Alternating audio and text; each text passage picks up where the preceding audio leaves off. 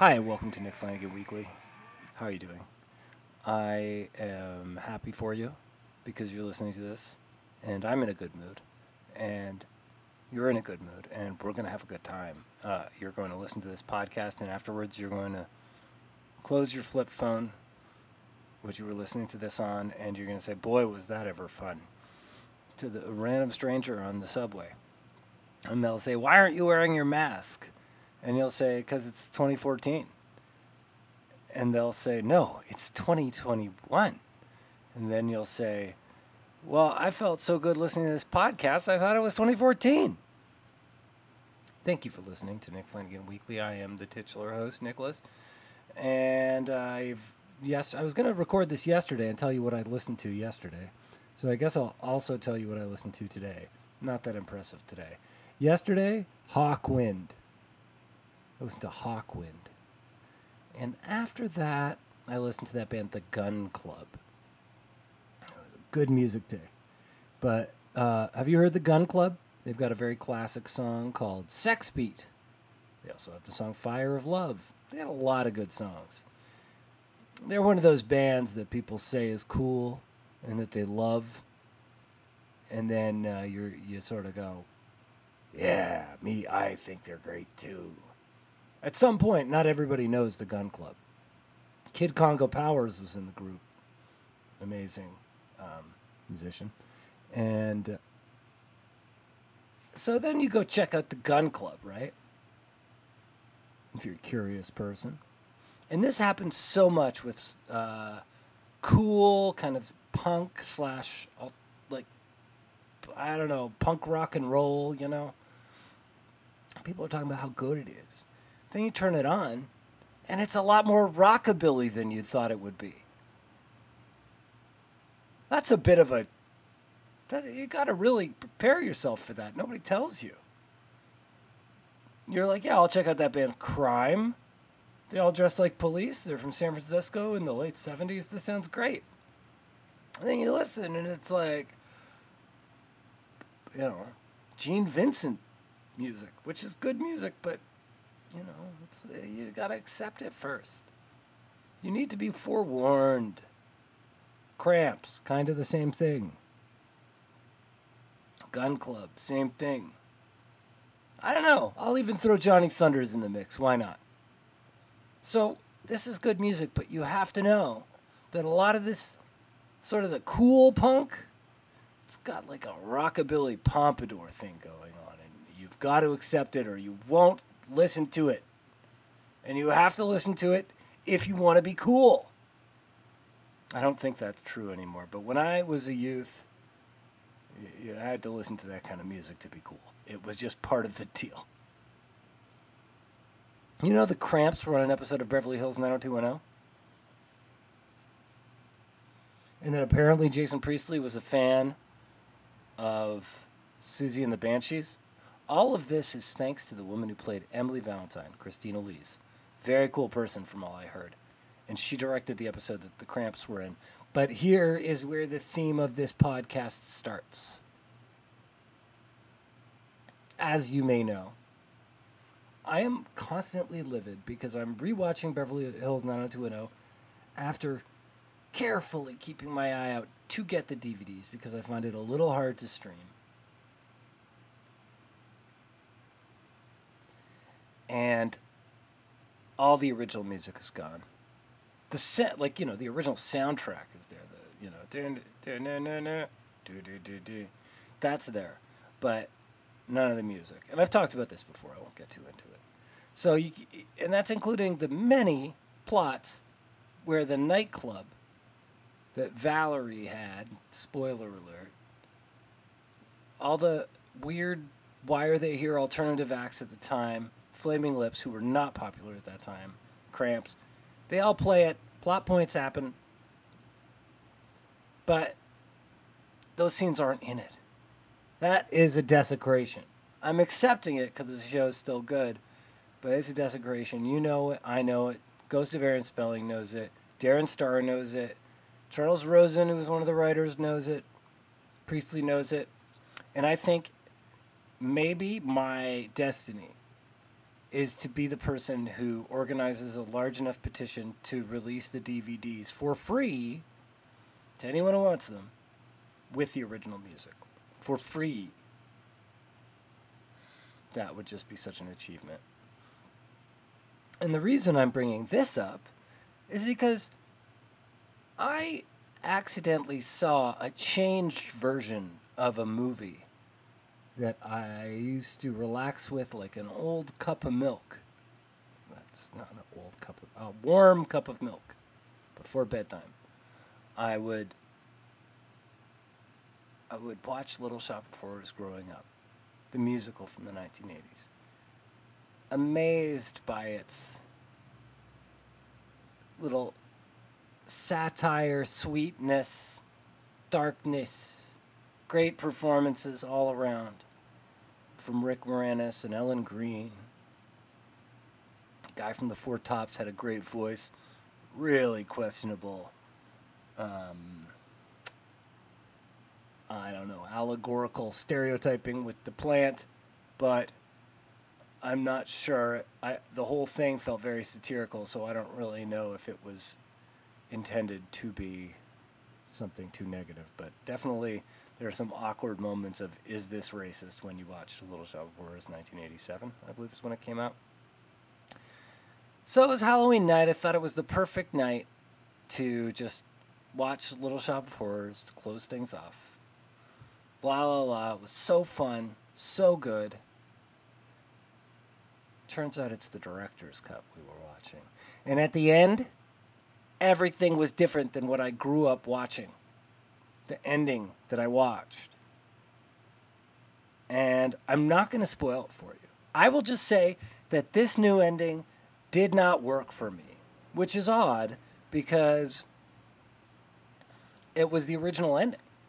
And they actually had to um, change it a- after test screenings, rated it super low. And it's a very downer ending. It's kind of cataclysmic, but it's a downer. And to me, that just, I get why they changed the ending. Nobody wanted to see this. It turned it into some sort of Attack of the Killer Tomatoes type of movie. You know, kind of a campy, nobody's actually uh, matters, nothing matters, this is all very silly kind of thing. Whereas the other one, it ended almost in too fantastical, fantasy driven away. What does that mean? The other one, you know, I, I mean, if you haven't seen Little Shop of Horrors, which is an, almost a 40 year old movie at this point, uh, I should be able to spoil it, but I'll just say it as a happy ending, which doesn't really make sense given the uh, uh, what mostly happens in the movie. But at the same time, that's what was sort of funny about it to me growing up was the ridiculousness of that. But look, I just was not ready for this colossal difference. Wasn't ready for it. Have you seen this new ending? What did you think? I just read an article that was like, this is what it was intended, and it turns it into a classic. Say whatever you want. Say whatever you want. You've bought into Frank Oz's PR. They just feel bad that they guessed so wrong what would work. And big deal, it's closer to the ending of the stage play. The stage play is for like people who watched Hair in the 1970s. Shit's from the 1970s. Nobody wants this. You think musicals in the 1970s had good endings? I don't think so. And I don't want proof that I'm wrong. Just I'm just going to be stubborn in that belief. And it's funny. I started thinking about changes to movies. After the fact changes. Additions, subtractions. Steven Spielberg very famously, and it to my eyes a little suspiciously, took out the line penis breath from uh, E.T. All of us who grew up of a certain age absolutely remember maybe Drew Barrymore's character calls Elliot's char- her brother uh, peanut breath, Pe- peanut peanut breath. Pe- that's what they probably changed it to, penis breath, and it was just sort of a disgusting taunt that. Uh, I mean, movies really did teach us how to bully each other. in a semi comical way as kids. And that's probably not healthy. But look, it's not that big a deal. Just keep it in. And he didn't. He removed it in, in fu- future releases. And I have a copy in VHS I am willing to sell you. Because the reselling I do is uh, strong, remains strong. And then Aliens is an interesting one because I just watched Aliens. I think I talked about this in the last episode. Uh, I just watched Aliens on VHS, and it was perfect for VHS. I feel like it was meant to be in VHS. The the sort of dark non-lighting that is in your classic the murkiness of a VHS tape makes the special effects seem even better. And I just loved it. But this version that I had was missing a scene that was added later. And I will spoil this for you, maybe. Well, basically, I won't even spoil that for you. But there is a crucial scene missing in the first in, in the first like 20 minutes of Aliens that completely if if when it's in the movie it makes you really get why she loves Newt, the little girl character who they save uh, from from the space station uh, or from the colony. Why she's so protective of Newt, and why she's so invested in helping this little Moppet get off the planet with them. And without that information, the way she acts towards Newt doesn't really make as much sense. So they added that later. So good on you, James Cameron. That was a good call. And then I asked some of yous, you know, what uh, what bothered you that uh, that was changed in a film? And uh, unfortunately, a lot of you answered about movies I haven't seen. So, uh, Adam, my man, Adam Jackson Real said the Terminator 2 director's cut ruins the magic of the Terminator growing as a person because it explains that they remove some inhibitor chip. Works better as a bit of magic, IMO. That, I'm kind of into that. What, what Adam is saying, you know? Sometimes when you over explain, it, you, you, it, it's like when you find out what the Burger King's sauce is. You're disgusted. Or the Big Mac sauce you're disgusted. You're like, oh, that's what it is that I like. But when you don't know what it is, you're like, wow, this is great. So James Cameron gets one point for Aliens and what he added, loses that point for putting too much back in the Terminator 2 director's cut. And did Terminator 2 need a director's cut? I think everybody pretty much agreed it was uh, everything it needed to be. Nobody needed more or less of when we saw the first Terminator 2, the first cut of Terminator 2. And then uh, Jeff Hayward says, I saw a cut of The Wicker Man in theaters that had an additional scene at the end, as well as a few alternate scenes throughout the movie, I think. But the theatrical ending was so unnecessary and basically ruined the preceding scene, the real ending. And James Franco is in it. Um, I did not see The Wicker Man it sounds like I should watch it. I'm a big Nicolas Cage guy. And now I don't know whether I should see it or not. So, Jeff, thank you. I am interested. And I um sounds like the ending is going to be a problem no matter what. In The Wicker Man. I've never even seen the original Wicker Man. Noah Love good writer, nice person, says, I'm not in the original Star Wars was Sacred and Hallowed Ground camp, but Lucas inserting Jar Jar's voice and Anakin's ghost into the end of Jedi was a crime against cinema. Now, I've actually gotten used to Anakin's ghost, I guess. I guess. But the whole thing, he just kept changing Star Wars. And I think that, that he really missed an opportunity there by not really by getting too obsessive about changing the originals. And then that kind of coincided with when he gave what's what's it called when he gave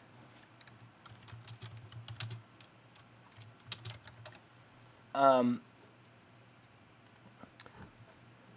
when he gave Yoda animated eyes or something, like he he would animate puppet eyes, take out their puppet eyes and put animated eyes on them, and then in in um, Return of the Jedi, there's a, they added a part where Darth Vader goes no, echoing when he goes no in the the third movie. The whole thing with Star so you know, you start with Greedo shoots first, or Han shoots first, Greedo shoots first. I don't care about that. They can change that. It doesn't make any difference to me. I didn't even see that scene. Where the whole thing is you know, Greedo tries to find Han Solo in the cantina in the first movie. And Han's like, oh, Greedo, uh, how's it going? And then boom, takes out Greedo, shoots first. And then they change it later on to make Han more likable and make Greedo shoot first. But when I watched Star Wars, it was some TV version that my dad taped from TV with commercials, and he, he they didn't have even the Greedo scene at all. I only found out about Greedo because they like show him for a second in the cantina. So what do I know? Anyway, go on and on about Star Wars. But Greedo shoots first. Walking Jabba was a problem. It was when they did those special editions and there was just these animation editions and they like made the Star Wars band too animated. It's always these sci-fi movies. You know. And also Apocalypse Now. Which again I saw on VHS the first time and then I saw the director's cut which was everyone was touting like it was the greatest thing you've ever seen in your life the uh, remake of uh, the the director's cut of Apocalypse Now, and you watch it, and it's like forty five minutes of they go to like a French plantation. It's not that exciting. I don't. Again, I don't need extra. don't give me extra. Give me stuff that makes the other thing things make more sense emotionally. Go by feel. Does it feel right?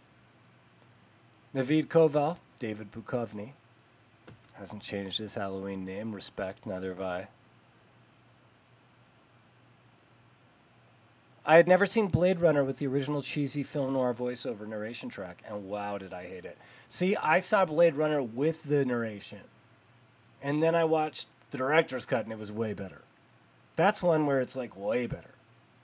Because when I did watch it with the narration, uh, it was awkward.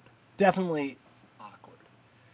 You can really feel that Harrison Ford was pissed he had to do narration. You can feel it in his pissed off voice. Anyway, the butterfly, Shauna, Diet Coke for breakfast says the butterfly effect director's cut or bust. Theatrical ending was a huge cop out. Director's cut is perfectly batshit. Haven't seen the butterfly effect. Now's the time. I'm gonna have a day where I watch Da Vinci Code, Constantine, and Butterfly Effect director's cut. Thank you, Shauna. Um, and then, who is it? Where, where are we at here? Oh yeah, my man Luke, aka Ju- Jixby Phillips, goes Dumb and Dumber is now mostly only available in an unrated cut, which adds back in a lot of edgier jokes, including Lloyd being a legitimately gross, mean spirited creep instead of the more sweet natured buffoon he is in the theatrical cut. Nasty stuff. Too rude. That's what I'm talking about. Exactly what I'm talking about. You watch Dumb and Dumber and you're like, well, I don't need them to be grosser and then they do the unrated cut, and it's grosser. Well, nobody's happy now. Well, you think I want to watch Jeff Daniels eat poop? No way, Jose. No way. You ask me, the real Dumb and Dumber are those directors who changed it. Well, this was fun. And of course, if you have any ideas for a topic or if you have any changes to films, and re-releases and the like that, that you feel strongly about, recommend I watch, let me know. Weeklypodcast at gmail.com. That's W E A K L Y podcast at gmail.com. Thank you very much. If you are listening to this on the day of its release, which should be th- Thursday, November 4th, this very night at about 9 o'clock, I'll be performing at Laugh Sabbath at Comedy Bar. So pick up some tickets online.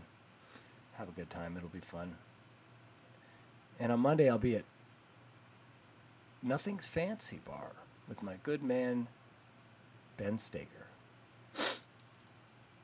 Have a great week. Have a great day. Have a great night. Live your life.